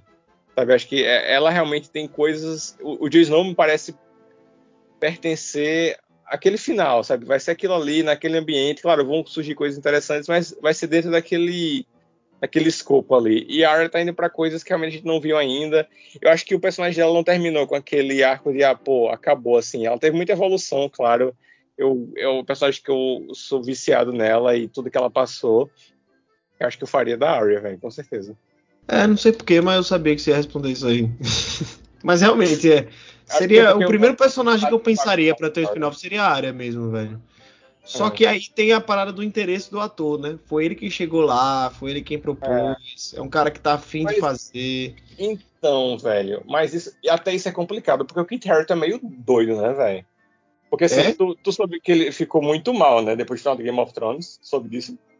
Sim, tô ligado, que ele não gostou nem, nem um pouco. Ele a Emilia Clarke, né? Não gostaram muito do final. Ele foi até pra uma clínica e tal, tu viu isso? Não, não tinha visto sobre isso não. É, ele, ele, a, alguém ligado a ele, não sei se foi uma ex-namorada, sei lá o que foi, tipo, ele tava abusando um pouquinho de álcool, assim, é, ele passou um tempo se tratando, tal, é, enfim, ele, ele teve umas reações meio pais, né, ao final de Game of Thrones. Eu, eu não sei se foi simplesmente o fato dele tá, estar frustrado como a série acabou, mas é um fato dele estar frustrado com a vida dele sem Game of Thrones. Parecia isso, entendeu? Parecia não largou isso. o osso, né, velho? Não largou isso, exato. Parecia que ele não estava sabendo lidar com a vida dele sem Game of Thrones. E aí o fato dele ter passado por isso, agora voltando com para se religar ao universo Game of Thrones, eu não sei o quão confiável é, entendeu? Tipo, é uma pessoa que ficou muito afetada Entendi. por não estar mais vivendo aquela, aquela vida de trabalhar nessa série. Aí ele volta querendo todo jeito fazer uma série focada nele e tal. Tipo, eu não sei se é um interesse artístico mesmo, um planejamento legal de construir uma série, ou é simplesmente ele não conseguir largar o osso, tá ligado? Sei, entendi. É, faz sentido, Renan. Tomara que seja a primeira coisa, né? Tipo, é. ele realmente tem um anseio artístico ali, tipo, velho, quero terminar de uma forma boa aqui, não fiquei contente e tal. Muita gente, até os próprios atores não ficaram muito contentes, né, com aquele final, velho. É, aquilo ali é abominável, né, velho? É. E eu não, não julgo ele por querer consertar as coisas, né? Mas às vezes é melhor o cara deixar pra lá, simplesmente deixar pra lá. Ah, vou seguir em frente aqui, velho. Foda-se isso aí, tá ligado? Mas, bicho, se ele quer voltar, se ele tá com vontade, se ele gosta do personagem, e ele tá fazendo esse esforço aí pra, pra produzir a série, né? Porra, eu acho que se, se, se realmente tiver um, uma premissa boa, se realmente tiver uma ideia legal, vai em frente, velho. Acho que tem que fazer mesmo isso aí. Vamos, vamos desmamar essa vaca, velho. Vamos desmamar. Eu gosto, eu gosto dessa vaquinha, eu gosto do leite dela. Eu quero desmamar ela até o final, Renan. Próxima notícia. Tivemos o primeiro trailer de Blonde, um filme biográfico sobre a Marilyn Monroe, com a Ana de Armas, belíssima atriz Ana de Armas, tanto como atriz, tanto como pessoa, né? Linda, lindíssima. Ô, oh, mulher bonita da peste. É, e essa biografia em forma de filme vai ser baseada no romance de, de Joyce Carol Oates, que é um, um, um, livro baseado em fatos e ficção, né? Ele pega ali a vida da Marilyn Monroe e ele mistura fatos reais da vida dela com coisas a mais que são exploradas no livro e tal parece ser um negócio bem, bem interessante. Tá uma fotografia lindíssima aqui no trailer que a gente consegue ver. O filme vai ser dirigido pelo Andrew Dominic, que é o cara que fez é, o assassinato de Jesse James pelo covarde Robert Ford. Inclusive, Renan, eu sei que você ama esse filme. Eu só assisti ele esses dias, véio. essa semana eu tava sério? assistindo. Caralho. O, o Jesse James, sério, velho, sério mesmo. Ontem, na verdade, eu assisti, eu assisti de, de quarta para quinta-feira. É, e porra, que filme foda, velho. Que filme foda, ah, pô. Ah, sim, pô. Bem-vindo ao clube, velho. E aí, e aí eu, eu fui ver essa notícia, né, com, com calma, assim, separando as notícias pra gente gravar o podcast, né? E aí eu vi que é o mesmo diretor, pô. Aí eu fiquei, caralho, velho, esse filme vai ser muito foda, pô. É. Inclusive, é o Brad Pitt que tá produzindo esse filme também, né? O Brad Pitt, ele tem esse histórico de produzir bons filmes com a, com a Plan B, que é a produtora dele, né? Então, porra, hype nas alturas, assim, tá ligado? O, o teaser não revela muito ainda, o teaser, na verdade, ele mostra mais imagens icônicas, né, da carreira da, da Marilyn, mas a gente vê um pouco do tom que vai ter o filme, né? Que vai ser um tom meio melancólico ali, aquela fotografia preto e branco. Uma coisa que eu achei massa é que, tipo assim, a fotografia do filme vai ser em preto e branco, mas aí nos momentos em que vai ter filmes da Marilyn que foram coloridos, aí o filme vai aparecer colorido em tela. Parecido com o que o Kenneth Branagh fez no, no Belfast, né? Ele faz uma parada assim também. E, porra, tá, parece que vai ser lindo, velho. O filme estreia em 20, 23 de setembro, vai direto pra Netflix. E eu já tô empolgadíssimo pra ver o que, é que vai é. ser disso daí, velho. Eu vou, eu vou tentar fazer com que esse podcast agora não se transforme num podcast sobre o assassinato de Jesse James.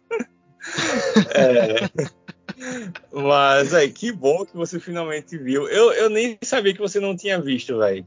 Ser sincero. Eu achava que era um filme que você tinha visto, sei lá, uma vez e pronto. Eu, eu, eu, eu, eu lembrava que você sabia que eu pago pau, eu pago pau mesmo pra esse filme, acho um filmão, velho. Eu gosto pra caralho dele. é um, é um filmaço, velho. Tipo assim, a gente tem uma atuação muito boa do Casey Affleck, né, velho? A atuação do Brad Pitt tá incrível, assim, impressionante como esse cara é, consegue fazer muito papel bem, né, velho? Papel assim que tem um tom engraçado, que tem um tom assustador, que tem um tom dramático, que tem um tom de ação. É impressionante como o Brad Pitt é realmente um astro do cinema, velho. Inclusive, oh. eu vi uma frase hoje do do Tarantino sobre ele. Tu viu essa frase? Sim, eu vi, eu vi, eu vi. É, que o Tarantino falou que dirigir o Brad Pitt é, é, uma coisa assim de outro nível, que ele tá numa prateleira muito elevada, assim, algo assim. É, pô, o Jesse James é um filme do caralho. Eu adoro o ritmo dele, velho. O, o Terence Malick falou que é um filme muito devagar. E de fato é um filme longo, assim, mas eu adoro esse ritmo do, do Jesse James. Eu gosto ah, também, assim, gosto eu, também. Eu, adorei, adorei o ritmo dele. Acho que o filme é, não funcionaria se não tivesse aquele ritmo. Não funcionaria. É foda que você, você várias vezes você se pega pensando, velho, pra onde é que isso aí tá indo? Que, é. Porque, por que ele tá mostrando isso aí agora? E aí, aos poucos, você vai entendendo como é que as coisas se ligam, né? Muito Sim. foda esse filme. Eu, eu, quando eu terminei, eu fui pesquisar o diretor, porque, porra, como é que eu nunca tinha visto, ouvido falar desse cara, velho? É, pô. Andrew ah, Dominic. É, e aí eu vi que ele, ele tem poucos filmes, né? Ele fez pouca coisa. Ele fez O Homem da Máfia com o Brad Pitt também. É. E agora tá voltando aí com o Blonde. Que eu recomendo, né? Eu tinha citado o Rei da Máfia quando a gente mencionou sobre a morte do Ray Liotta. E, assim, não é um filme no mesmo nível do, do Jesse James, mas é um filme que tem um comentário muito bom, assim. É um, é um Dominic com, com a mensagem, sabe? Ele tá com um comentário ali muito claro.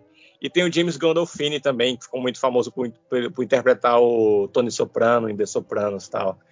E, enfim, tem o Brad Pitt e tal. E, assim, o, o, o Jesse James é, é, um filme brilhante mesmo. Eu acho que é a melhor direção da carreira do, do, do Andy Dominic e tem uma fotografia belíssima. Luiz, o que falar daquela fotografia, velho, do Jesse James? Assim, o que é falar, o né, velho? Roger Dickens, né, velho? Isso, o mestre, né? O mestre. Porra, foda, foda, foda pra caralho, velho. Eu fiquei, fiquei babando, velho, por aquela é. fotografia do filme, velho.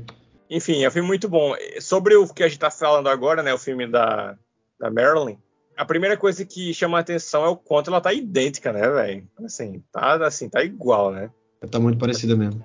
Tá, tá, assim, é um absurdo. Você você pega esse teaser aí que lançou, pô, é, é a Marilyn, pô, tá muito parecida, muito.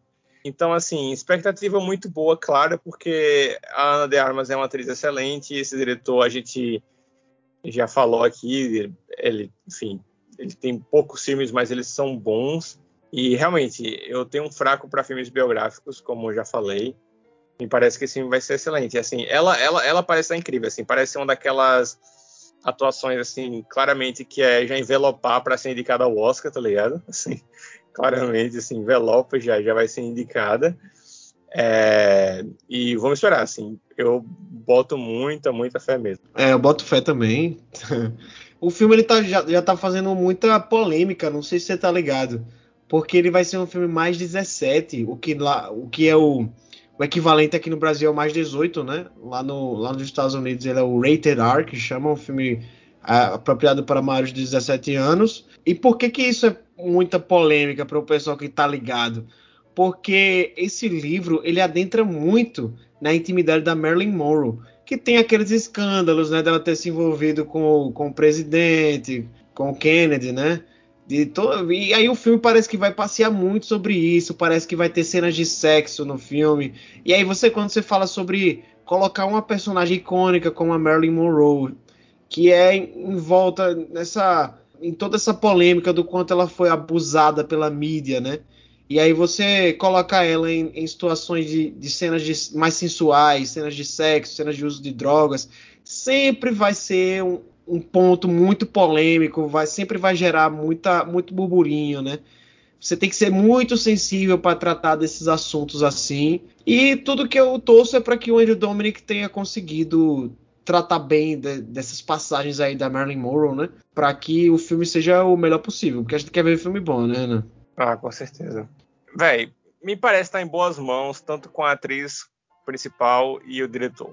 Me parece estar em boas mãos. É, são assuntos delicados, vamos ver como é que vai ser, mas o Andrew Dominic parece muito mais do que capaz de lidar com tudo isso que o filme pode, enfim, digamos, os, os aspectos mais traiçoeiros assim da história. É, então, vamos, vamos ver o que acontece.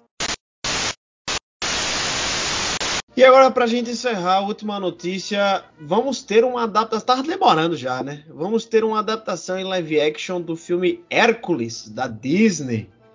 E ele vai ter produzido pelos irmãos Joe e Anthony Russo. Olha eles aí de novo. Os homens estão produzindo coisa pra caralho. Também o dinheiro que eles ganharam com Vingadores Ultimato e Guerra Infinita, viu, meu irmão? Eles devem estar tá torrando tudo, financiando o projeto aí do, dos amigos deles, né? E aí, esse filme do Hércules vai ser, vai ser dirigido pelo Guy Ritchie. Ou pelo menos é isso que diz o Deadline, né?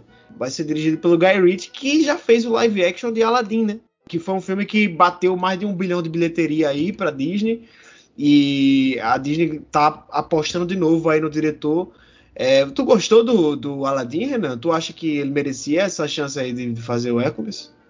Eu, eu, eu não vi, Luiz, live action do Aladdin. Ah. Eu não vi, velho. É bom, velho. É legal, velho. Perdão é legal, aqui pela, pela, pela desonra aí, mas eu não vi nesse live action, velho. Ó, os live actions que eu vi da Disney foram Malévola, a Bela e a Fera e Cinderela. Eu não vi o live action do. Esse é um pecado porque parece muito bom. Eu não vi o live action que o, que o Andy Serkis dirigiu. Na verdade, vi... na verdade, esse do Andy Serkis é o da, é da Warner, né? Não é da Disney. Que é o, ah. o Mowgli. Mas o, ah. ó, mas o Mowgli do John Favreau, da Disney, é o melhor dessa leva, viu, aí, de, de, é, de adaptações. Então, pois é. Eu não vi e não vi Teve o Dumbo também, teve Cruella. Não vi. Eu não, eu não. Ah, eu vi o da Cruella. Não, peraí. Não, não vi. Não vi Cruella com a, com a Emma Stone. Não vi o do Dumbo. Não vi. Teve outro que eu não vi. Pô. Enfim, não vi Aladdin, não vi Dumbo, tá? Enfim, não vi, velho. Infelizmente. Teve, teve o. Teve o da Dame Vagabundo, que foi direto pro Disney Plus também. Teve, foi? Teve, tá lá, tá lá, procura lá, filme de cachorro, pô. Vi não, pô. Filme de cachorro falante é ideal, assim, pra uma sessão da tarde. Eu não vi, velho. É, esse, eu, esse eu também não vi, não, mas o restante eu acredito que vi todos, velho. E assim, a maioria, a grande maioria esmagadora é ruim pra caralho. É, é, é. Eu mas o Ala... da Bela e a Fera, velho. Eu achei, eu achei legal também o da Bela e a Fera, velho. Não, ach, não achei essa. Assim, não achei também um filme foda, bom pra porra que eu quero rever e tal, mas achei um filme bem legal, bem decente. Mas o, o do Aladdin eu considero um dos melhores. É, para mim é o do Mogli e o do Aladdin vem logo depois. Gostei bastante, sabe? Inclusive tem um. Ah, sim, pô. Rapidinho, eu lembrei. Foi o do Rei Leão que eu também não vi. Ah, sim, é. A do Rei Leão é. Tá perdendo nada. É, é meu pai mesmo. É.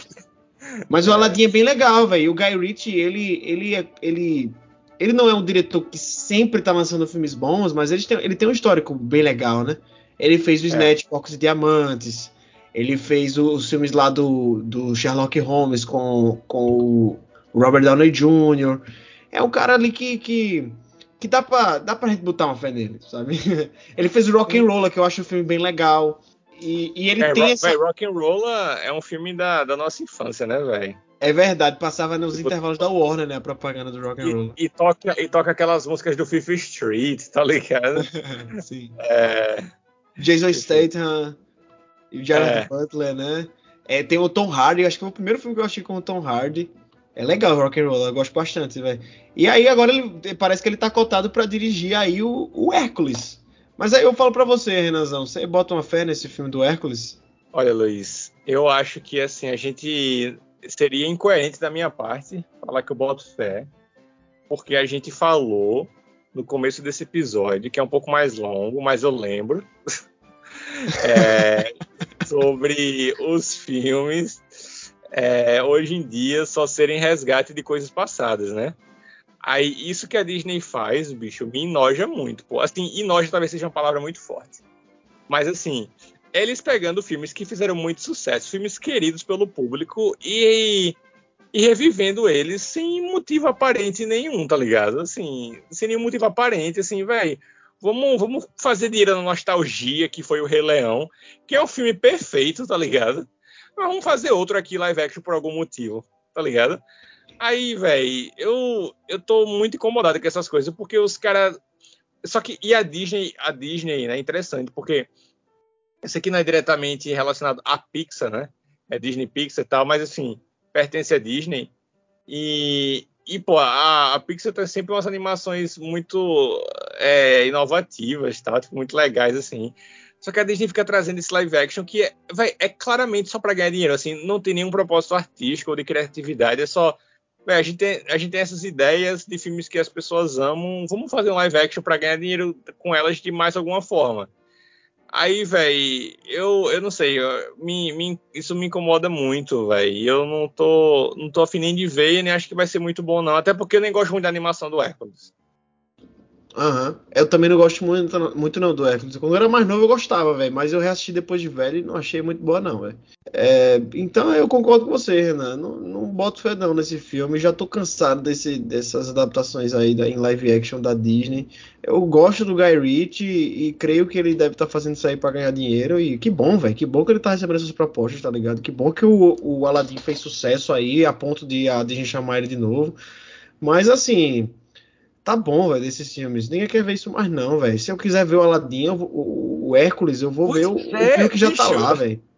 Pois é, véio, é exatamente isso, velho. Por que, que eu vou pagar para ver essa versão menos divertida de O Rei Leão? Tá ligado? Porque eu vou sair da minha casa para ver essa versão é, mais. É, Tipo, que não vai ter o gênio do Robbie Williams, tá ligado? Que não vai ter aquele charme original do primeiro Aladdin. Eu sei que fez sucesso, mas, bicho, a gente, esse filme já existe, tá ligado? Uhum. Esse, filme, esse, filme, literalmente já existe. Por que você tá fazendo ele de novo? Mas ao mesmo tá tempo, Renan, eu pensei outra coisa aqui agora, pensei outra coisa aqui. Que é, é notório o quanto tá escasso filmes do gênero épico, tá ligado? No cinema.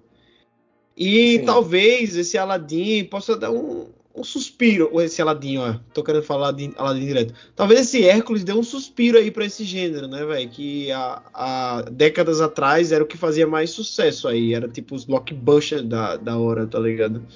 Era, e ah. talvez ele traga esse gênero épico de novo pra, pra essa era blockbuster aí, pra um público maior. Não sei, velho. Tô tentando achar o lado positivo aqui.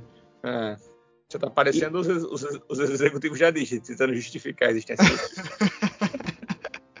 a gente tem que ver os dois lados também, né, papai? Não pode só ver o lado negativo da vida, não. É. Aqui é, aqui é só felicidade. Mas é isso, velho. No geral, eu não, não, não boto fé nesse Hércules, não, velho. Boto fé no Garrett. Boto fé que ele vai fazer esse filme aqui e logo depois ele vai, vai vir com um dos filmes policiais dele, de, de parkour, tá ligado? Que, que vai que vai me abrilhantar muito mais os olhos do que isso aí, velho.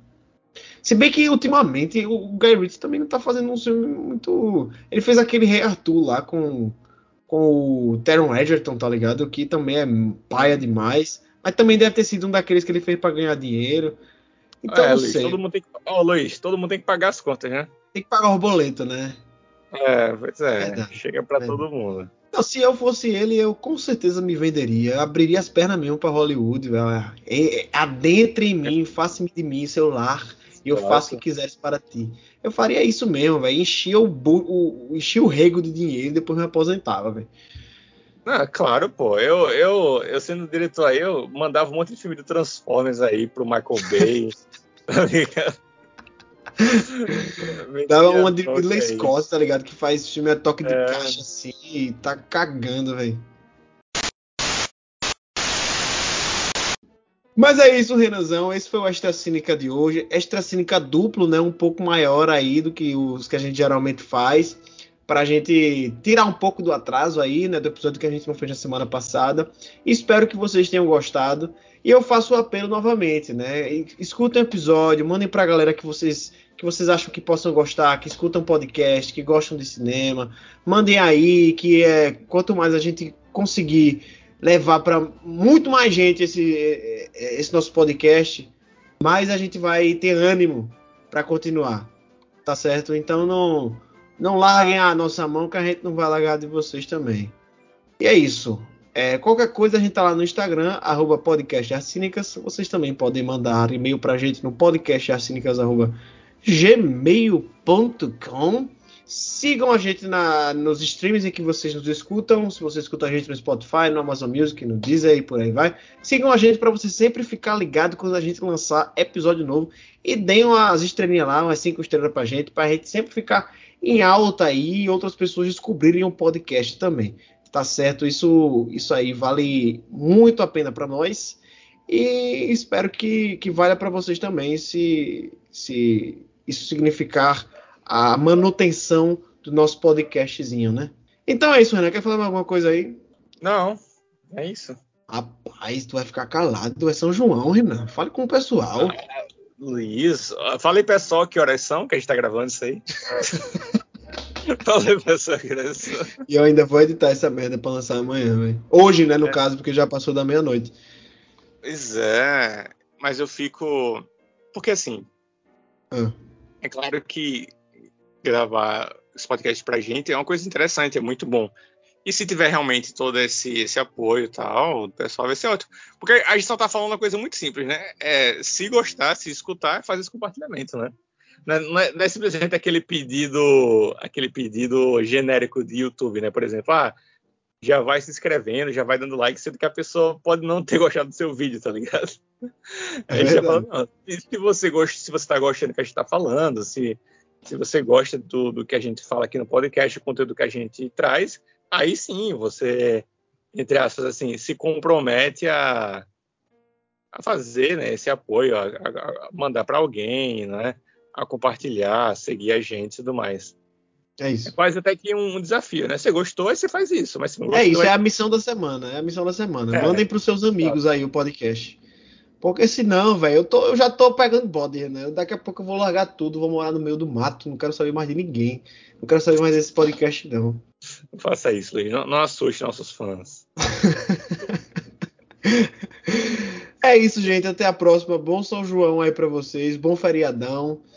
E a gente se vê no próximo Extra Cínica. Tchau. Beijo.